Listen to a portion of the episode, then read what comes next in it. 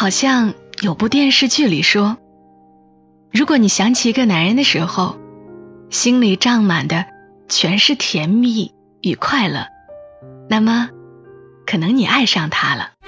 每个故事都是别人走过的路，做人如果没梦想，那个有微笑的抚慰，从一数到十，你爱我有也有多少？泪水的滋润。默默到来，故事如你。我亲爱的朋友们，你还好吗？这里是在喜马拉雅独家播出的《默默到来》，我是小莫。日子过得其实还是有点累的，对吧？我们所有人都需要放松一下，所以今晚要和你说一个甜甜的故事。放心。不是那种很傻的甜。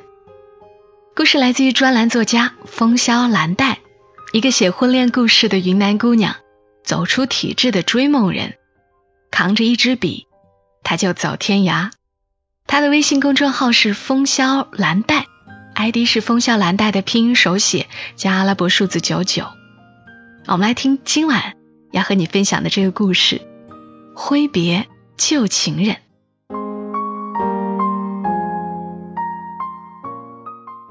故事的主人公叫做小鱼。小鱼刚拿到驾照没多久，就偷开舅舅的车，和两个朋友出去玩。驾驶技术不过硬，在森林景区弯道上，帕萨特的轮子就拐进了沟里。女孩们惊慌尖叫的下了车，轮子死死的陷在落水沟里，大概大家只能干瞪眼。小鱼不敢打电话问舅舅，他们叽叽喳喳的商量怎么办。路边的树林里悄无声息的冒出来一个男人，黑 T 恤，脸很方，眼神憨实，长得棱角分明，但面无表情。要帮忙吗？他问。小鱼点头如捣蒜，还是好人多呀。男人查看了情况，说：“四百块。”什么？小鱼惊诧，没弄明白男人说钱是什么意思。你这轮子卡得紧，得四百块。男人又补充。小鱼刚才冒出的好感荡然无存。靠，趁火打劫啊！男人转身便走。那你们自己叫拖车吧。比我的贵，小鱼急了，前不着村后不着店的找拖车，兴师动众。要是被舅舅知道了，得挨骂。他喊他：“哎，你真能弄出来啊？怎么弄？”男人停住：“山人自有妙计，不弄出来不收钱。能少点吗？”小鱼讨价还价。男人掏出一支烟，点燃，笑了笑说：“那三百吧。”成交。小鱼咬咬牙答应了。只见男人猛吹了一声口哨，不一会儿，山林里窜出来三个壮男，看样子是附近的村民。四个人一哄而上，齐心协力，车轮子很快被抬了起来。看来这个景区拐弯处经常有车会掉进去，俨然发展成一条经济线。嘿这钱真好赚。小鱼嘟囔着把三百块塞给男人，男人给了三个村民一人一张，笑嘻嘻的说：“谢谢惠顾，欢迎下次再来啊！来你个头啊！”小鱼重新上车，慢悠悠的开上路。男人在后视镜里渐渐变成一条黑线。正值小长假，景区的小旅馆暴挤，找了半天没房。女孩们都在怪小鱼，怎么不早点订啊？小鱼说：“我昨晚还在加班，忙得要死。再说我咋知道这么难订啊？你不会叫胖子订啊？”一说到胖子。小鱼就不开心，他跟胖子谈了四年恋爱，前年胖子家付了二十万首付买了房，说等他们结婚再装修。胖子和小鱼对半供着贷款，小鱼爸给了小鱼十万，说赶紧装修结婚吧。可那套房没有落上小鱼的名字，胖子父母没提这茬，胖子也没提，小鱼又不好意思问，就把这十万块存了起来，想着等着要结婚的时候再拿出来装。恋爱和结婚，一个是站在真空，一个是跌入现实。感情付出多少可以不计较，但一旦牵扯经济和利益。就值得好好商榷了。昨天叫胖子来负责开车，他倒好，说景区有啥好玩的，不就是帮你们拍照，我才不去，你们带上自拍杆就行。小鱼很失落，但他不知道如何发作。他觉得跟胖子在一起，甜蜜窝心的事情越来越模糊，除了隐忍的生闷气，他找不到别的方法。在这段感情里，胖子好像已经失去了耐性。他们解决矛盾的方式只有冷战，一场接一场，没有硝烟，但还是会磨蚀掉一部分感情。每次都是等小鱼消气了，嚷嚷着逛街吃饭，胖子才磨磨唧唧的来了。三个姑娘站在路边正踌躇，那个男人不知道从哪里又冒出来。没订到房，关你什么事儿啊？小鱼一想到那三百块，心就疼。三百块啊，可以贴好几平方的瓷砖了呢。我有客房，要不？男人嬉皮笑脸，要要要。女伴儿们抢着回答。小鱼恨恨地说：“怎么哪儿都有你啊？可别又宰人。”哎。我们是靠劳动力挣钱，旅馆嘛是我开的，看在你是老顾客的份上，给你八折吧。他们在男人的带领下到了一个小旅馆，环境还行，八折并不贵。小鱼这才消了点气。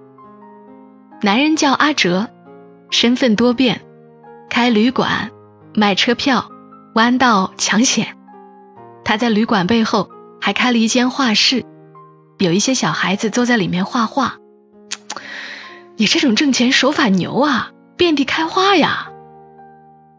午后太热，小鱼在女伴们午睡的时候，跑院子里跟阿哲聊天。不然呢，大好的年纪混吃等死啊！我还要娶媳妇儿呢。阿哲坐在树下嗑瓜子。他半眯着眼睛望天，穿着超大的 T 恤，很酷。你能娶到媳妇儿才怪呢。小鱼心里说，面上却问：“看起来你今天有点闲。老顾客有何吩咐？待会儿等那两个美女起床，帮我们拍照行不？”“行啊。”小鱼笑道，“算你识相。”看在你三番五次光顾我的份上，就象征性的收两百吧。靠，见钱眼开啊！你不拍就算了，我自己拍去。他生气的扛着自拍杆往旅馆后面的小路走。午后没有一丝风，空气闷热，蝉在树上嘶鸣。其实是生胖子的气，怒火转嫁到了阿哲身上。从他出来，胖子连个电话都没打来，气死人。七拐八绕的拍着风景，小鱼越走越远。山间清凉，树木茂密。据网上说，山后有一眼月亮泉，泉水很甜，喝了能心想事成。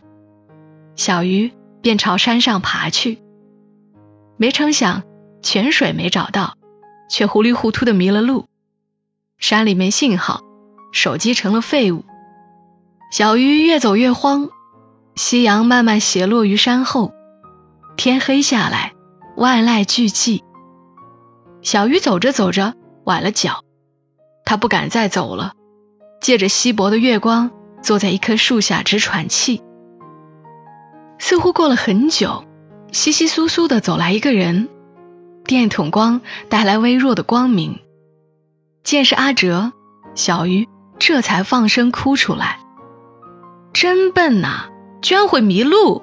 找你我累得半死，老顾客就收个三百吧。”阿哲背起他，恨恨地说。小鱼一边哭一边说：“你每天除了钻在钱眼里，你还会干嘛？”阿哲说：“想要的东西就要拼尽全力去争取呗。再说我又不偷不抢，我是正当赚取酬劳，我不可耻。”小鱼听了不再说话，因为冷，他紧紧贴住他的背，继续嘤嘤的哭。阿哲无奈，便说：“好啦好啦，大不了我不要你三百块了。”阿哲熟悉山路，步子稳健，他的背犹如一个巢穴。小鱼逐渐安静下来。这是奇妙的一天，陌生的山林，陌生的男人。小鱼缩在他的背上，眼泪浸湿了他的大 T 恤。小鱼睡了很久才起床，两个朋友开始骂胖子，说昨天找不到小鱼，打电话给胖子，胖子居然只是叫他们报警，而且还说小鱼爱玩，指不定跟你们捉迷藏呢。这样的男朋友还不如养条狗。你看看人家阿哲，二话没说就往山上冲。朋友骂得唾沫横飞，小鱼洗脸刷牙。面无表情，心下已是凉冰冰。在景区又玩了一天，回来没看见阿哲。小鱼去了画室，假期没上学的孩子们正跟着女老师画画，小鱼便坐在旁边看。休息的间隙，女老师跟另一个女孩子聊起阿哲，说这个画室是阿哲。专门为附近的留守儿童建的，不但学费免费，还免费供应午餐、零食和话剧。他的工资都是阿哲私人掏腰包的。阿哲还带着一些家境困难的村民给游客洗车、跑腿、赚外快，补贴他们的生活。小鱼这才明白，钻钱眼里的阿哲的另一面，好感和敬佩。呲溜冒出来。傍晚，阿哲从外面回来，递了一瓶碘酒给他。这是干嘛？小鱼吃惊。你瞅瞅你腿上的刮痕。小鱼这才发现，昨晚在山林里腿被树枝擦出的血痕。他心下感激，却歪着脑袋，促狭的问：“这个要收费吗？”阿哲挠挠头，土豪，请随意。他们相视而笑。小鱼说：“我请你吃晚饭吧，感谢你的免费服务。”那晚，小鱼很高兴，梅子酒喝了一杯又一杯。两个朋友吃完饭就溜去参加篝火晚会。小鱼一边唱山歌，一边攥着阿哲的衣服当手帕抹眼泪。山间的夜色很美，他们摇摇晃晃的走回来。阿哲说：“小鱼，怎么天天抹眼泪？有啥可伤心的？”小鱼说：“不伤心，来，我们玩游戏，一二三，开始。胖子蹲，胖子蹲完，死胖子蹲，死胖子蹲完，胖子蹲。”阿哲笑岔气：“你又不胖，你跟胖子有仇啊？”我爱上他的时候，他还不是胖子，现在他长成胖子了，可他不爱我了。我还了两年贷款，总觉得不继续走下去，都他妈白还了。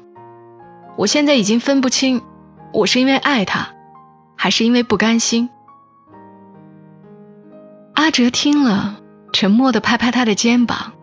爱情这玩意儿，其实享受他的快乐就好。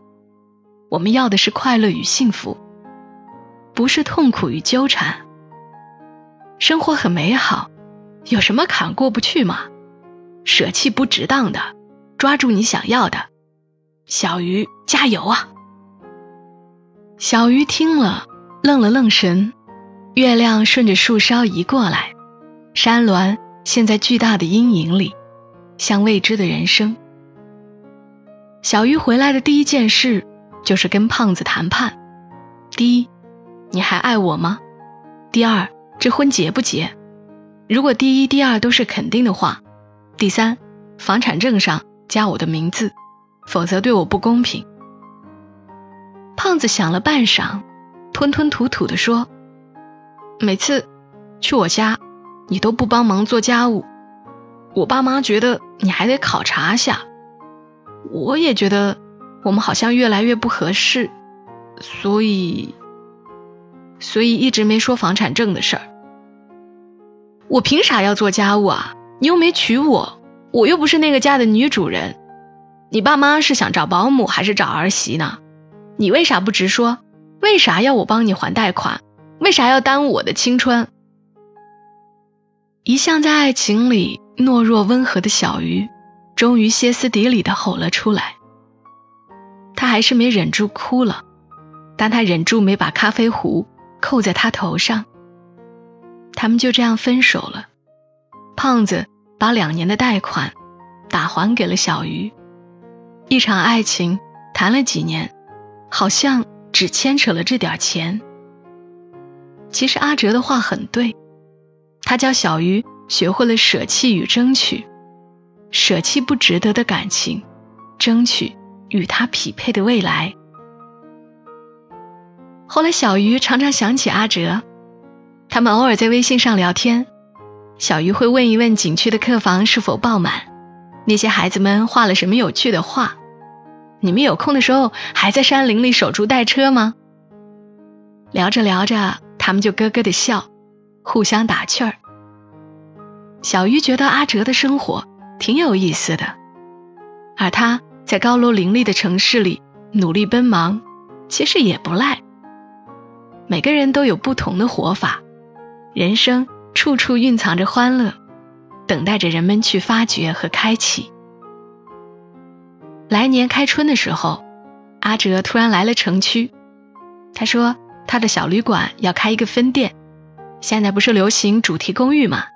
还让小鱼有空就来帮忙，从女性角度出出主意。小鱼站在人来人往的十字路口等阿哲。他说，去年他请他吃了一顿晚饭，那么今天由阿哲来回请。小鱼想起他细心送他的点酒。想起他对他说：“小鱼加油。”想起山林里那个夜晚，深山里空无一人，整个漆黑的世界里只剩下他温暖的背和有力的脚步声，以及手电筒发出的那束微弱的光。当时他还问他：“阿哲，你以前背过女孩子吗？”阿哲说：“我背过水泥，背过米。”背过羊，就是没背过姑娘。小鱼就呵呵呵的笑了。好像有部电视剧里说，如果你想起一个男人的时候，心里胀满的全是甜蜜与快乐，那么可能你爱上他了。小玉就想，或许待会儿他可以问一问阿哲先生，他来这里开旅馆到底是为了挣钱？还是为了泡姑娘。如果他回答是后者，或者两者皆有，那么吃完晚饭，他得邀请他一起去看一场爱情电影。在散场的时候，他会脱掉高跟鞋，趁着美丽的月色与星光，问他愿不愿意再背一次姑娘。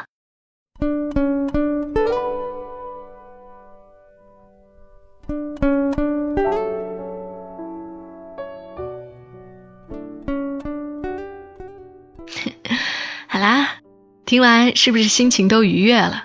谢谢风香蓝带，每次都能写下这么温暖的故事，让我们或疲惫或枯燥的身心，能够感受到一点美好，也跟随故事中的人多了一些期待。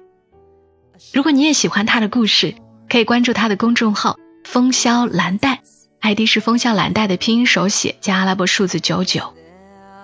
今晚节目就陪伴你们到这里啦，我们下期声音再会，祝你夜好眠。小莫在长沙跟你说晚安。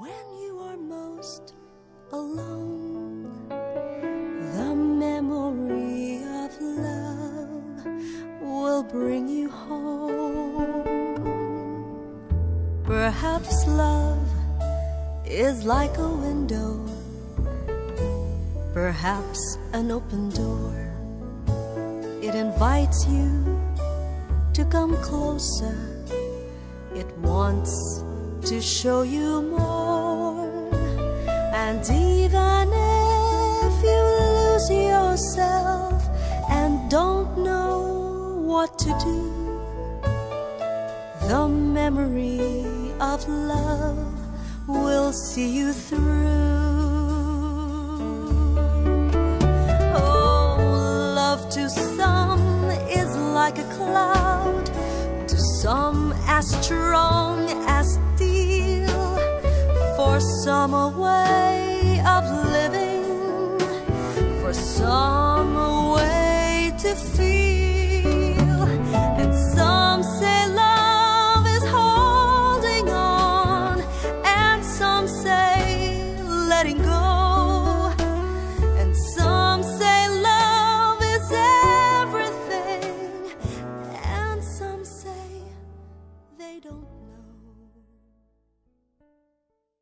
如果你喜欢这期节目，麻烦你帮忙转发到朋友圈，让更多的人听到。